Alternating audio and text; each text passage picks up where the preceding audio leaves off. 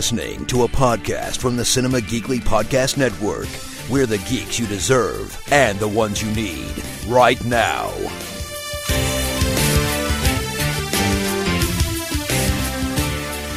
He is the preeminent strategist in all of professional wrestling, and he's got Scorpio Sky set up. He's looking for that Judas effect. No Sky counter backslide. Oh, backslide. Shoulders all.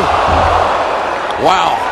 And Jericho's shoulders came up at the last moment. Oops. Brock. Jericho caught caught the boot, and now Submission. wrenching back at the Lion Tamer. He's in the center of the ring. Le Champion looking for a submission victory. Oh, he forces Scorpio. He had no choice. Scorpio Sky had no choice. He got caught in Jericho's Here's your winner finisher. by submission, and still the AEW World Champion, Chris Jericho. Scorpio Sky was able to avoid that Judas effect, but once the Lion Tamer was locked in, Sky had no choice but to tap out. And you know that the pain of losing this match has to be more than the pain of being in that in that submission hold. I have carved out this soul made of stone, and I will drag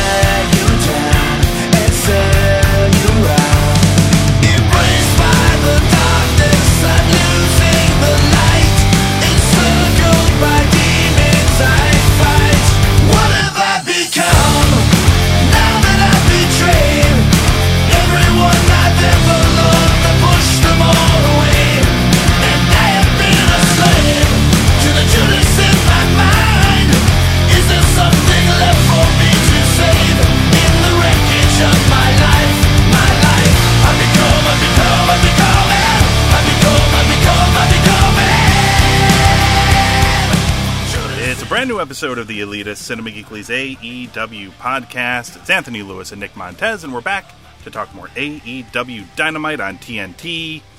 Uh, they are on their ninth episode, Nick, and they are already back at the Sears Center in Hoffman Estates, Chicago, Illinois, I believe they ref- repeatedly refer to this place as. And uh, this was the the big Thanksgiving Day episode of AEW. And without going into too much detail, uh, early on here, I thought this was a really weird episode of the show. I don't know how I don't know how you felt about it, but I thought this was a pretty strange episode in a lot of ways. Felt like a weird night for wrestling. Yeah, I don't, I don't know. Let's talk about what happened. So the show opens completely cold. We open in the arena, and there are there's a marching band on stage. There are weird, gigantic mascot costumes, and I'm like, okay, so we're opening with the Jericho celebration, his thank you that he's receiving from the AEW brass and Turner management, and uh, our He had M- tons of handstanding clowns, which was terrifying. uh, it our MC for the evening is Soul Train Jones, who literally had everything he needed to say on a piece of paper in front of him uh, the whole time, and even then, Nick, he struggled to say the name Chris Jericho at first, which you think would be the easiest part of his job, but no. he's too busy being focused on all that meat sauce, all that uh, olive. garden. That's what's on his. I mean, it'd be on my mind as well. But uh, Soul Train's got to be a professional here. Uh, this immediately felt like one of those hyper wacky WWE segments, like the Festival of Friendship. I mean, this felt exactly like that, actually. Um, the thing he did with Kevin Owens a couple of years ago. And uh, because it wouldn't be me reviewing an AEW show, I also make note here that the microphone is very echoey. And that's bad, guys. Don't do that. When when you're talking, I don't want to hear an echo like it's not synced up with the it's almost like they have the microphone volume, but they also have the arena volume at the same level. So I'm hearing him talk, but I'm also hearing the echo of it traveling in the arena, and you got to lower that down. It was very distracting to me. Uh, and it also goes without saying something I would learn later that, again, at least the way I listen to this show, the mic is the mic on, under the ring or wherever they have it is just awful, and I hate how it sounds. Uh, but I'll complain about that a little bit later.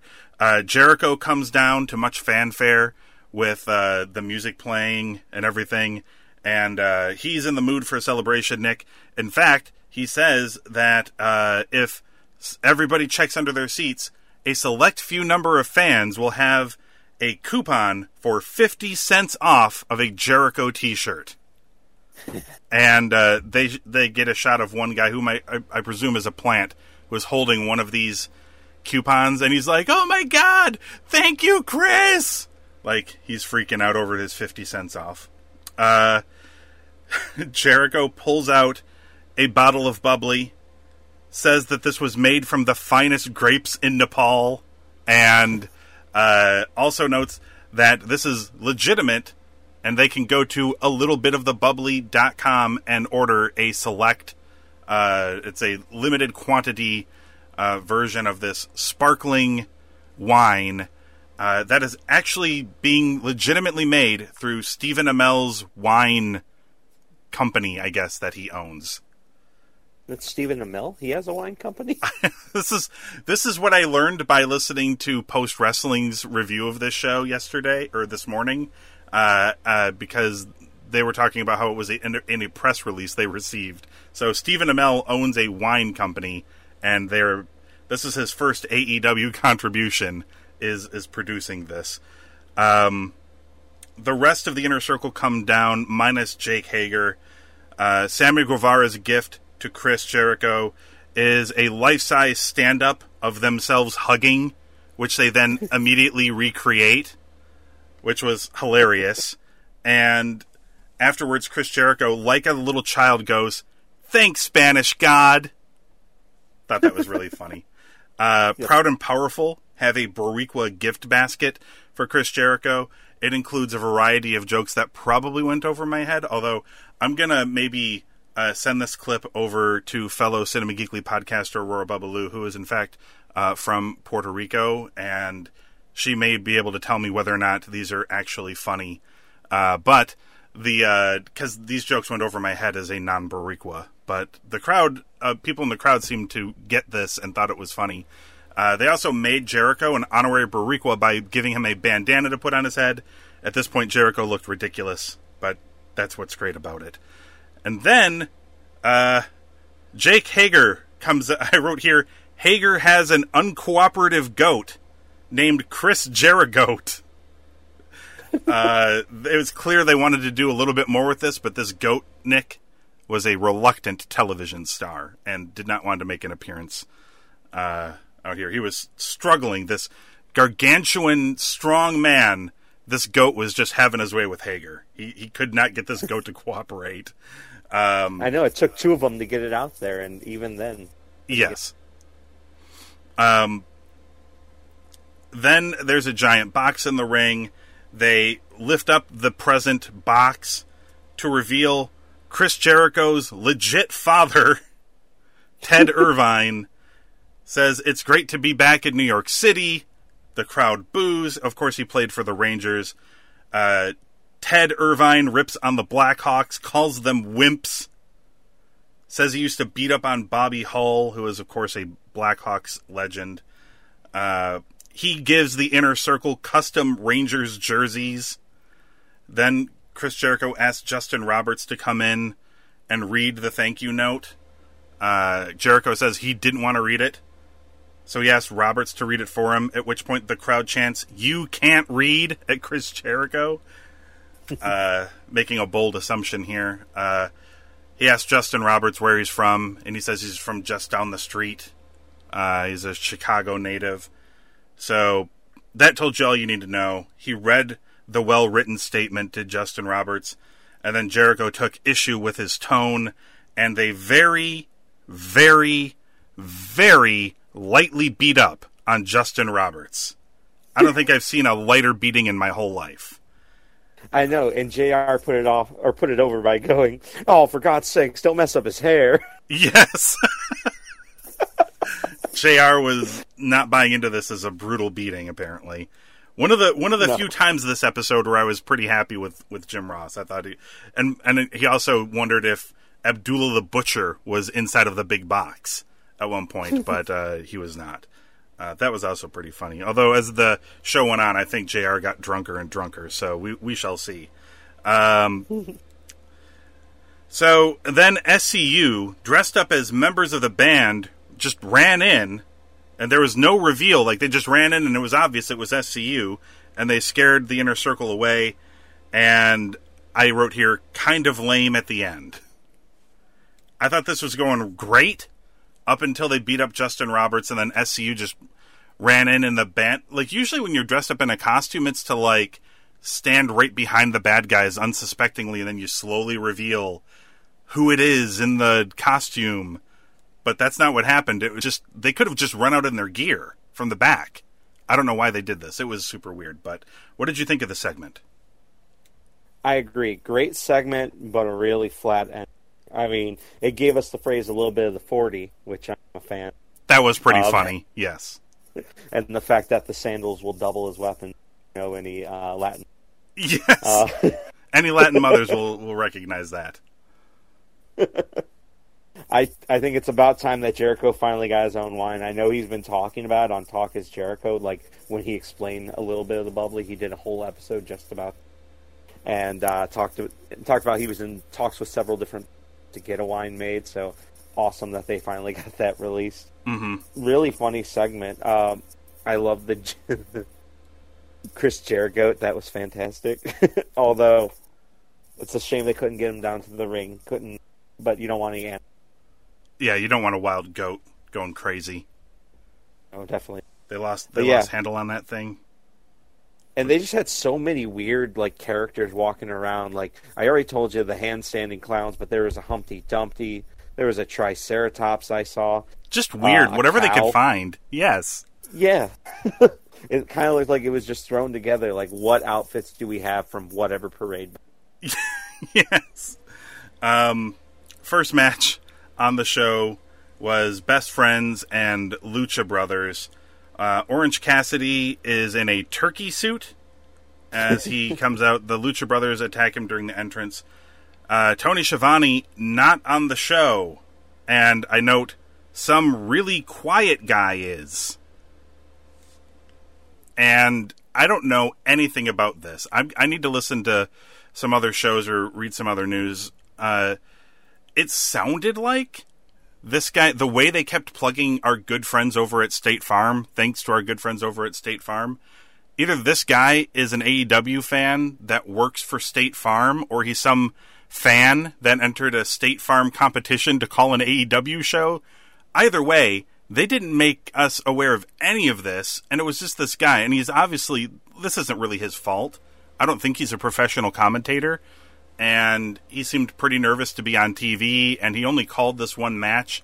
But again, this adds to the weirdness of this show.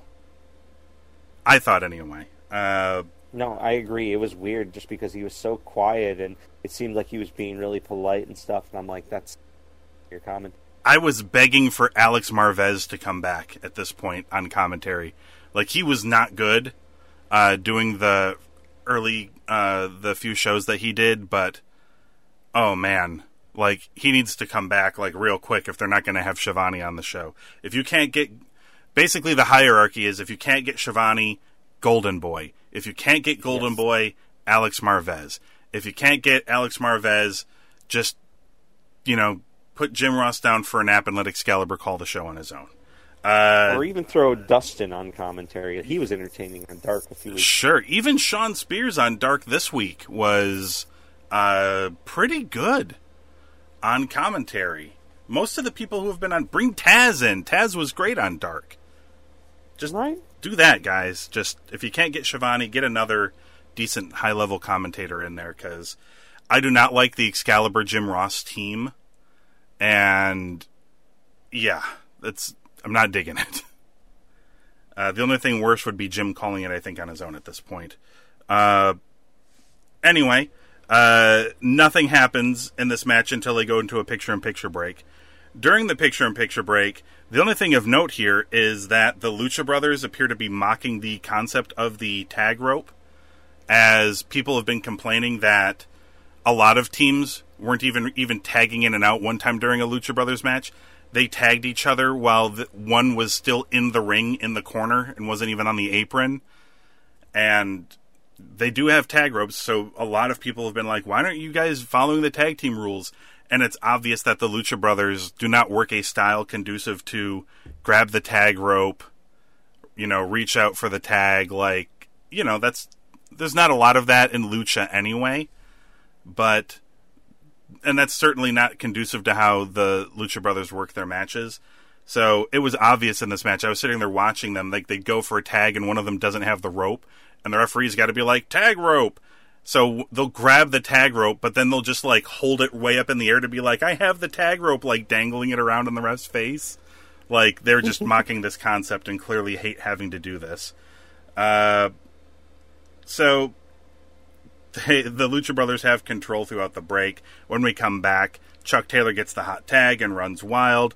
Orange Cassidy uh, distracts the the Lucha Brothers. At which point, Jim Ross wonders what Orange Cassidy's life must be like. Which, you know what? Fair. I wonder what his life must be like. Uh, Fenix goes for a destroyer on Trent, but he holds on to Fenix, hooks his legs, delivers the crunchy, and pins him. What did you think of this? Um, the one thing I will note because I unfortunately did not get the uh, commercial segments. I just watched this this morning. Um, I. For whatever reason, they showed commercials for for not only Vicks Vapor Rub, which was in the opening segment, but Olive Garden. I thought that was pretty funny. Smart. Um, I thought Penta looked super cool as always. He had a Venom mask today. Mhm. JR made the mistake of calling um, Trent Taven at one point. How? He has, Yeah, Jim Ross has never know. even worked for Ring of Honor. That was such a big mistake. It was so glaring. I'm like, Taven. I was like, you watch Ring of Honor or like why why do you know that name? Well, he Why did wasn't done. Screw that up. yeah, he wasn't. Um, the match was all right. I didn't think it really. It wasn't quite what I was expecting from a Lucha Bros uh, best friends match. I gave this one two and three quarter stars just because I felt like it, it kind of underperformed a little bit. Oh yeah, I wrote here surprisingly average. It looked like I don't know what it was. This whole match just the Lucha Brothers just looked like they did not give a shit in this match. Like Nope. they're being forced to do these tag rope thingies. Uh, they weren't going cra- They weren't doing anything crazy. It's the, like, look, we've got like a ten minute tag team match. We're just gonna do a couple things, nothing bonkers. And they're gonna hit the move on us, and then we. lo- It just was surprisingly average. I also gave this two and three quarters, which is actually a little bit above the people at Grapple who gave it two point five five. So they were even less impressed than we were uh, in that match. Uh, up next, Bea Priestley and Emi Sakura against Hikaru Shida and Kris Statlander, who is making her debut on TV. First thing I wrote, JR being JR, as he notes that Emi Sakura dressed as Freddie Mercury. Freddie Mercury has never looked as good as an Orient, I mean, an Asian, I mean, a female. Jesus. Look, I know. knew it, he knew it happened to Jim Cornette, so he's watching his words. look, I know that, uh, you know, it's not coming from a place of like hatred. Like he's just old. Jim Ross, being a man from Oklahoma and being a fan of the team that he is, is literally the most okay boomer there is. So, uh, like literally and figuratively, and then even more literally again. But, uh, that being said, people have already told him once that like, don't say Oriental, dude. Like, it's just, just don't. Okay. This is like the seventh time he said it. Like since then, like, just come on, Jim. Uh, yeah, yeah. Uh, anyway, the heels try to take out Statlander, but she takes them out and looks pretty good in the process. Uh, Bea uh, ends up getting the heat on Shida heading into a picture in picture break. During this break, they do some comedy stuff. Uh, and when we get back from the break, Shida is still taking a beating. Uh, she manages to get a knee in on uh, Bea and tags in Kris, who runs wild again. The crowd seems to really like her, and her and Shida seem to work together pretty good. They were doing like these great double team knees and super kick uh, combos. Uh, she gets cut off, but then makes another comeback and gets a few uh, near falls. But then when the ref's back is turned, Emi hits Statlander with the microphone stand and rolls her up in the Magistral cradle for the win. Uh, what did you think of this one? It was a good match. I'm I'm probably going to give a higher rating to any Kris Statlander because she's currently probably my favorite women's wrestler. Mhm. Um, but she was really impressive, showing off her athleticism. Shida just kills me with those uh, running knees. I just think it always looks awesome. Mhm. She does it. Um, maybe not so crazy with the uh, hitting of the uh, mic stand, but I guess that's supposed to be how Emi is now. She is technically a heel, I guess. Yeah, even though she's dressed as Freddie show. Mercury, who is great, and she tries to do like Queen stuff, which is also great, which involves like crowd participation. So I don't know what's going on. She confuses me a bit. So I guess she was living up to being a heel with Bea Priestley, but it just felt kind of weird. But overall, I liked the match. I gave it three stars. A solid outing for the women. Okay, I'm a little bit behind you, just like the last match I went to in three quarters. Uh, I thought it was sometimes good, but also sometimes clunky. Uh, it had its good moments, but also had moments where it was like, okay. Uh, I'm also with you about Emi. Like, it's weird, but I don't know. Uh, also, in this match, Jim Ross talked about how amazing it is that wrestlers like Shida and Riho have uh, been like a how they're uh, attached. They have this crowd attachment, even though these Asian ladies don't speak any English. Jim Ross says. Yeah, it's Oh my goodness! Like, and you don't have to speak English for people to make a connection. Like, you can just, you know, Shida is gorgeous. She's got cool gear. She's a good wrestler. For AEW, like, for a lot of people, like, that's enough. Like, you can be like, cool. Or you can just follow them on social media and, like, see stuff that they post to do. Like, this is a lot, like, people connect in a lot of ways. Not everything needs to be through promos anymore, but, you know, JR is an old guy.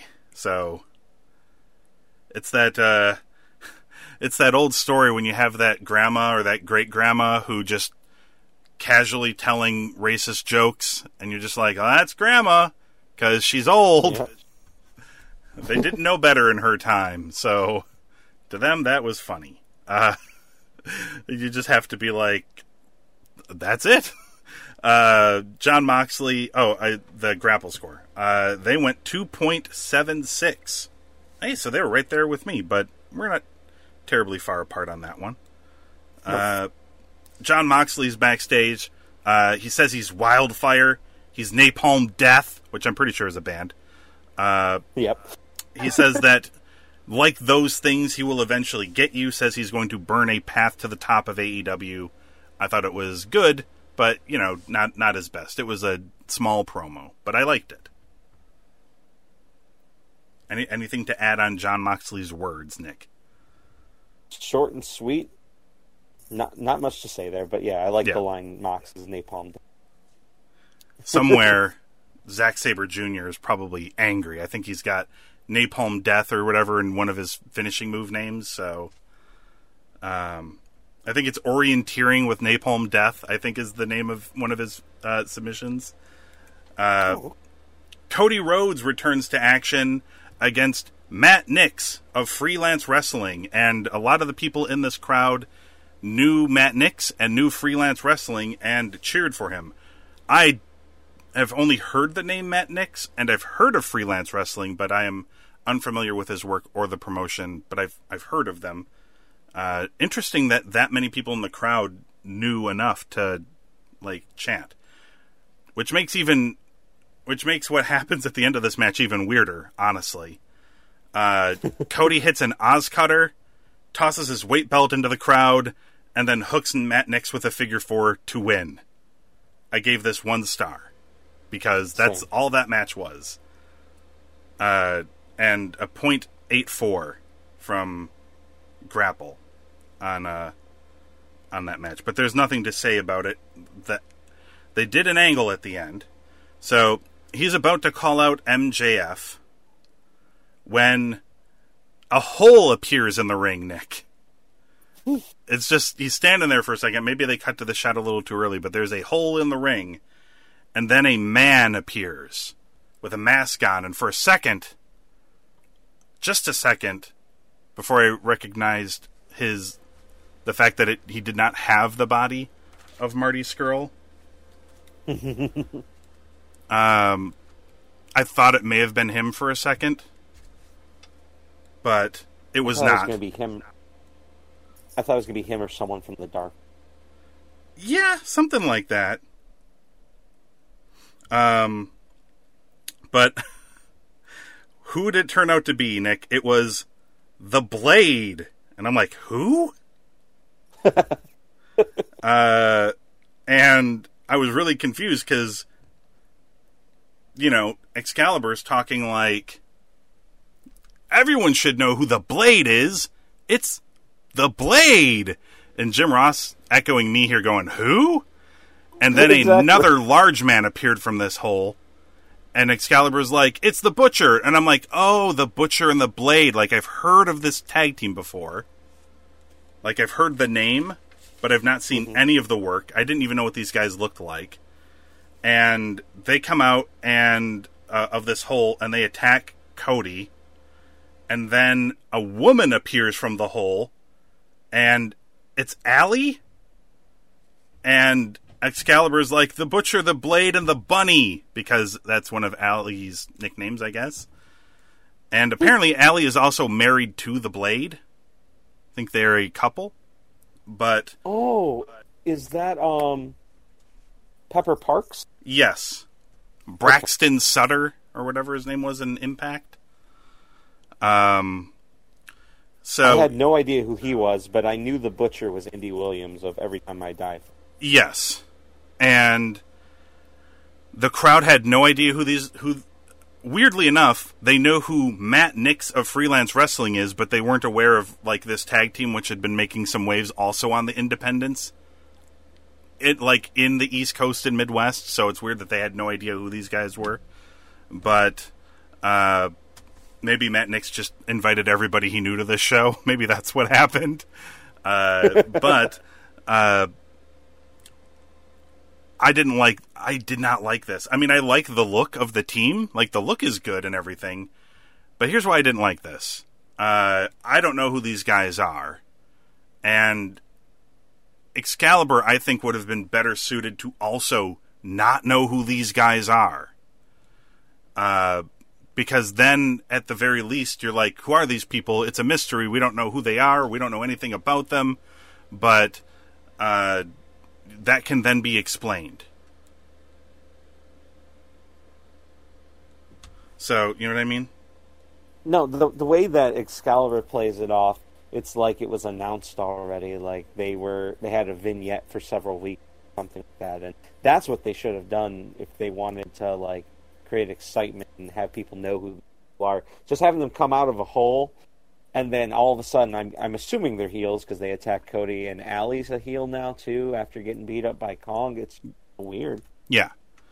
Um yeah, I don't know what yeah. I mean, so he's talking about them like we should know who they are, but we don't. So it kind of makes you feel dumb but also like I don't know. I'm I feel like the announcer should kind of be in like the fans' shoes to be like, you know, we also don't know what's going on. Like maybe we'll find out. Uh, it's weird that I mean, people did point to the fact that Brandi is Cody's uh, wife, and uh, you know, Awesome Kong took Allie's hair, and you know that Allie and Brandi have a thing. Maybe this is you know because Cody is her husband that this is getting back at them. But Allie is turned heel to face the heel Brandi. Like I, I don't know what's going on here. Uh, so I was left confused and further confused by Allie's turn, and I just wrote, "This has not been AEW's best night."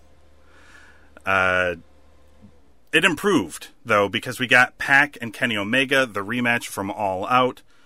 Uh, this match starts with Omega doing a huge flurry of offense, including a Snapdragon and a Sky High for a two, and he hits the Terminator dive. Uh, Omega appeared to tweak his knee, uh, although that didn't really play into the match.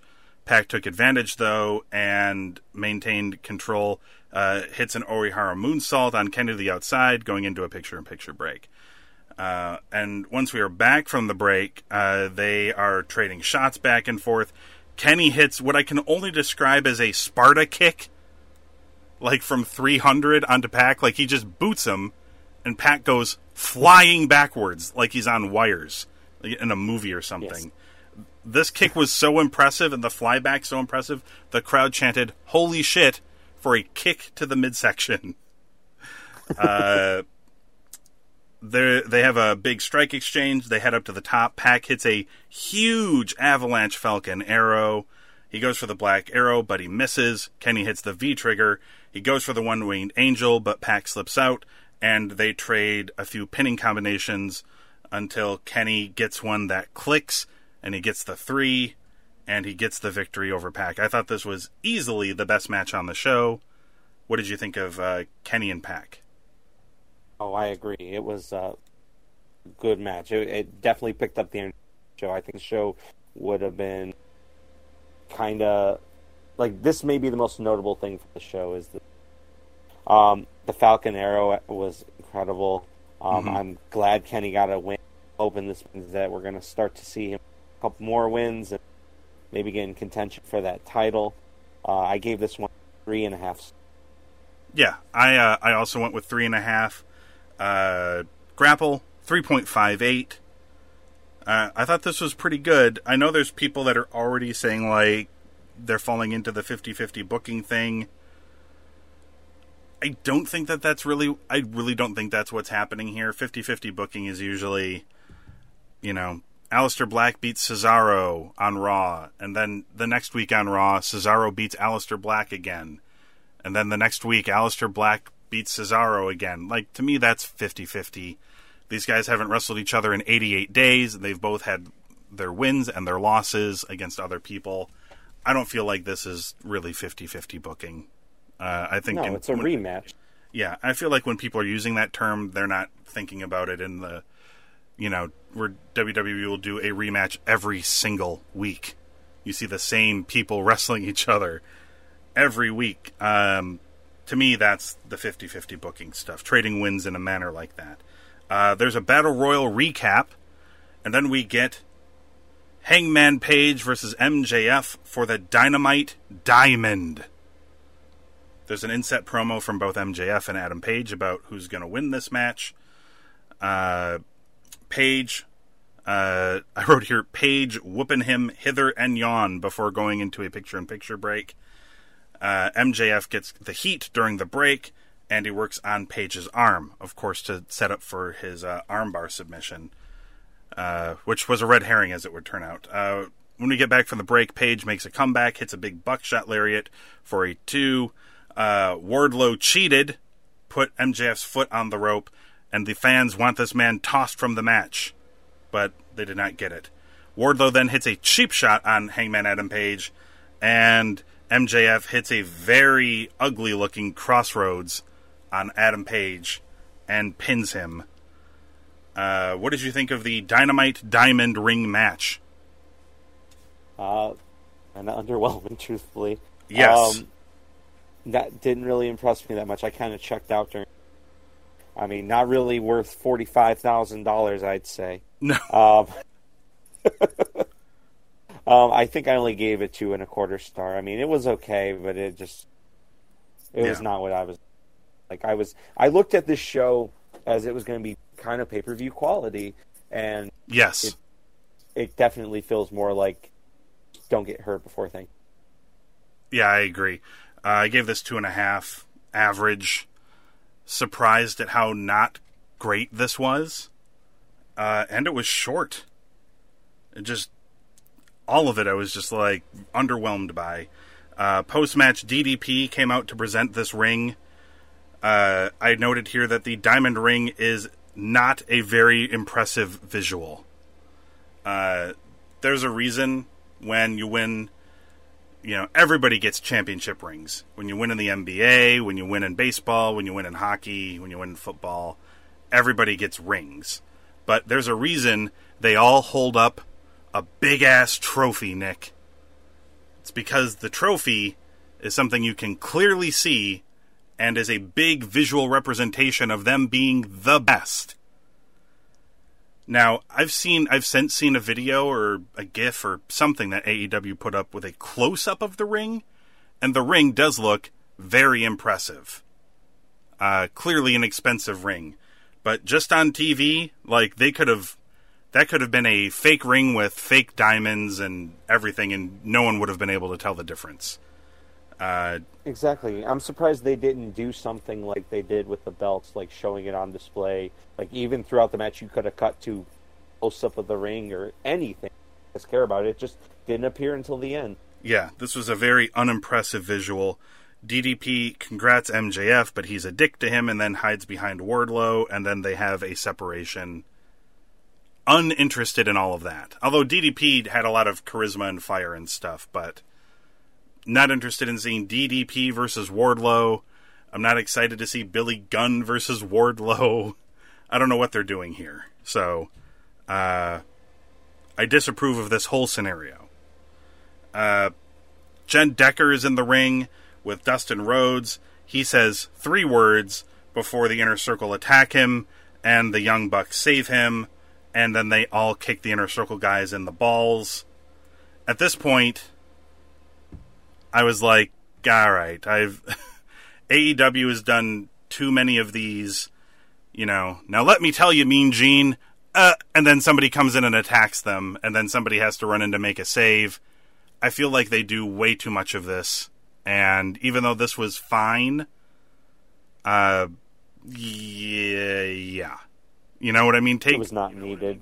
Yeah, take this away, give it to one of the other matches that got a shorter amount of time or something, and see if they can do a little bit of extra with it or something. Um, was not needed. Is this like their excuse? Was this their excuse to get the Young Bucks on the show? You think? That's my feeling. And the crowd was very happy to see the Young Bucks, but that's about it. Uh, I wrote down here this might be the best thing on the show. We got another Dark Order video.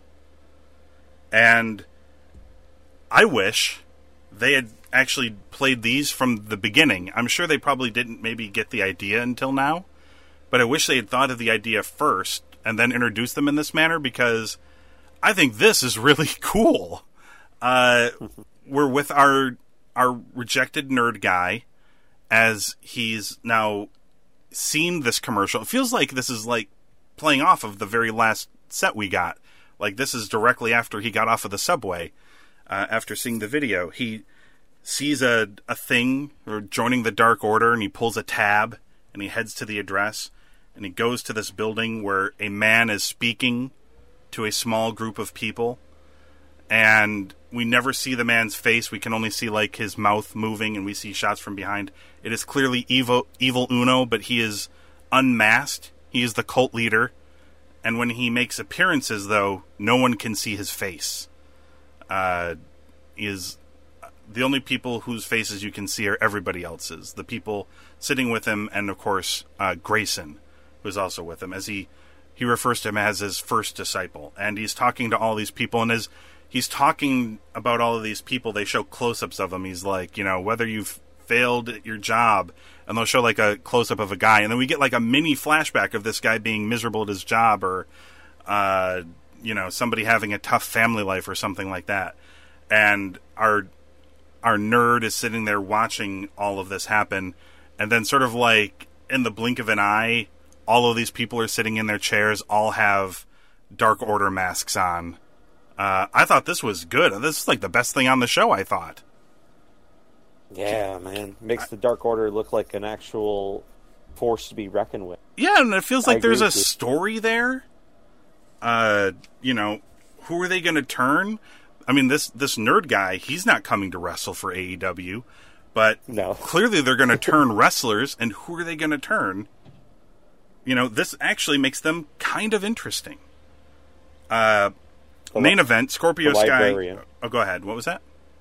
I was gonna say it's gonna be the librarian. He's gonna be a member of the Dark Order. I mean, they could use all the help they can get right now. Um, main event: Scorpio Sky and Chris Jericho for the AEW Championship. Uh, I'm going to try to remember why I wrote "Please fire JR." here. Maybe this is when he was going on about Aubrey Edwards. Like it sounded like he was complimenting her, but then all of a sudden he's like, "And she's doing all that in spite of her gender," or something like that. And I'm just losing my goddamn mind. I'm like, "Oh, can I just watch the show, please?" Uh, Scorpio looked good early, but cut off with a great triangle drop kick from Tris, uh, Chris Jericho heading into the break. Uh, when we come back, Sky makes a comeback, hits a slingshot uh, cutter for a two.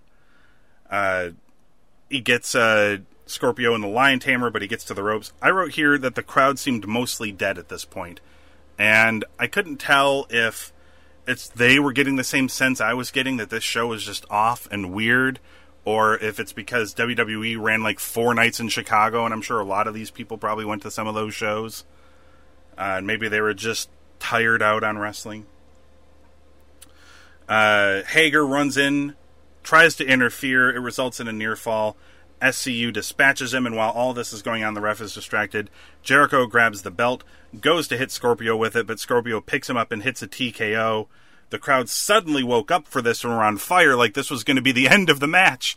And Jericho kicked out. Uh, Jericho hits him with a code breaker, but Scorpio kicks out of that. Crowd now thinks this match is awesome, which no, you don't. I was listening to you all throughout the early portions of this match. You did not think this was awesome. You were falling asleep practically. The last couple things that happened were awesome, but I don't think that makes the match awesome. Uh, he goes for the Judas effect, but it's countered into a backslide for a two. Scorpio goes for an Enziguri, but Jericho catches him in the Lion Tamer, and Scorpio Sky passes out, or maybe he tapped out. We didn't get to see either way what happened. Uh, the match ended. Jericho won.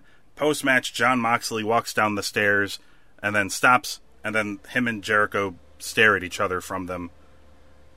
Not not a good setup for another match if that's what they're doing. I'm not a fan of the just stare at each other from a distance thing, but uh, I thought the main event was good, but I was expecting for some reason a much higher level match. What did you think of the main event? Uh, I feel the same. Uh, it, I guess I was expecting with Scorpio Sky in there, you're going to get really awesome out of him, Jericho, but it it fell under again. Um, I, I don't have too much to say about this match. You pretty much said it all. I think I gave it three stars. Um, I think this should have been where you had your attack instead of uh, Dustin getting attacked. They should have had uh, Mox come out from the crowd and take out Jericho. I think that would have hyped a lot more rather than just staring at each other. Yeah, Um, just such an underwhelming episode of Dynamite. Definitely the week. yeah. Sure. I uh, I also gave it three. Grapple gave it a three point two. Uh, for sure, man. I uh, somebody uh, I saw somebody do one of these polls of like, if you watched both shows, which one was better this week? And I have not watched NXT yet, but there's no way they can't have a better show this week. I mean, they'd have to have a like. This is not like an all-time awful episode of wrestling television. It wasn't. It just felt tonally off for AEW. It like the ma- most of the matches didn't click. Most of the segments didn't feel like they really clicked. I thought JR. was particularly rough this night on commentary, and there was no Schiavone there to balance everything out. Uh, and on top of that, I think it was you know the expected idea that this was going to be a really big show with a lot of big stuff happening on it, and most of those things kind of fell flat or under expectations. So it's not like it was an all-time awful episode. It just by AEW standards thus far, this was a weak episode, and NXT will in fact have to have a really bad episode to not be better than AEW this week. Uh, ratings wise is like another story. There's uh, no uh, accounting for any of that ahead of time. I'm just saying from a, uh, you know, from a subjective, what was a better show standpoint. I I don't know how NXT couldn't be a better show this week, uh, but I will find out when I watch it. Uh, next week, I think they announced uh, Trent and Fenix are wrestling, but I don't think they've announced anything else for the show yet. Am I am I wrong in that? Have they announced anything else? That was the only thing. That's all I've heard so far. I don't think that's going to be the main event, but that's all we know about for next week's episode. So, you know, that's probably how we're going to sign off. Plug in that match. Uh, it should be good. I would imagine it'll be good, but uh, we shall see. Maybe Taven will show up instead and wrestle Fenix. No, please, no. I think Trent What- and Fenix think- will be better. I think Cody teased before the show that they were going to have a couple of surprises on this, Mm-hmm. and I got people extra excited too. And there was a lot of conspiracy theories around, like maybe maybe Marty's going to show up early, like Ring of Honor will let him out of his contract early for I mean, I show if think- they let him do final I- battle. Now, if if memory is correct, I think Marty is actually already out of his contract with ROH, and he is still, but he had already agreed to work Final Battle. So I heard that his contract doesn't expire until the thirtieth, and then Okay. he's doing final battle after that. But either way, I mean, he's already teasing, and he was at Cracker Barrel for his last interview where he announced yeah, his match for final battle. So he'll be there. Just who knows when. yeah. Uh, all right, so that's this week's episode of the show. Head on over to cinemageekly.com where you can check out the archives. And of course, you can find us on Apple Podcasts, Google Play, Stitcher, and Spotify. Just search for The Elitists. Hit subscribe. That way, you can hear us come back next time, talk about more AEW Dynamite on TNT. And what is for sure not the main event of the show, featuring Trent and Rey Fenix in my mind.